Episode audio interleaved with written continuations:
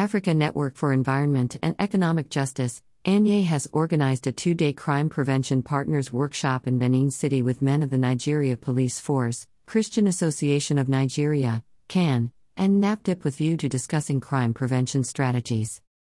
ANYE Executive Director, Reverend David Ugolor, while speaking during his welcome address on Monday, urged all participants at the CPP workshop to pay keen interest in the activities of the workshop, learn, contribute, and own the process.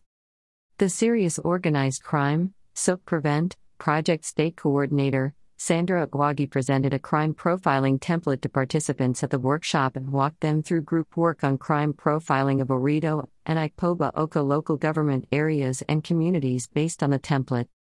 The CPP workshop, which was also a way of briefing stakeholders at community level of the SOC Prevent project goals and objectives and the reason to own the process, had participants drawn from NAPTIP, Nigeria Police Force, ADIAN and E. Police Division, Christian Association of Nigeria, CAN, Edo State Task Force on Human Trafficking, CSOs and community representatives from Ikpoba Okha and Oredo.